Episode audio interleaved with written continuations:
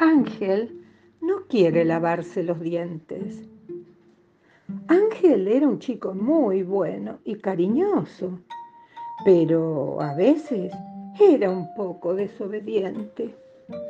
Un día decidió que ya no quería volver a lavarse los dientes. Su mamá insistió, su papá también, e incluso su abuela lo llamó por teléfono para intentar convencerlo. Si no te los lavas, se te caerán, le decía su mamá.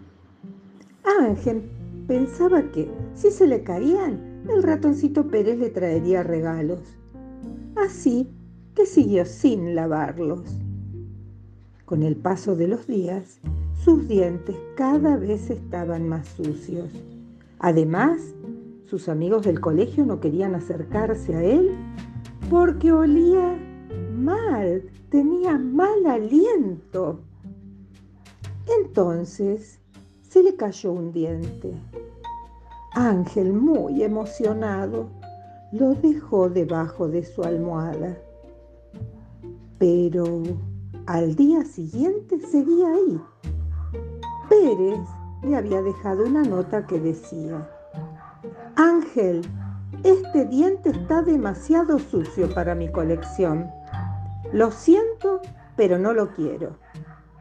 Muy preocupado, el nene empezó a frotarse los dientes con el cepillo hasta que quedaron perfectamente limpios.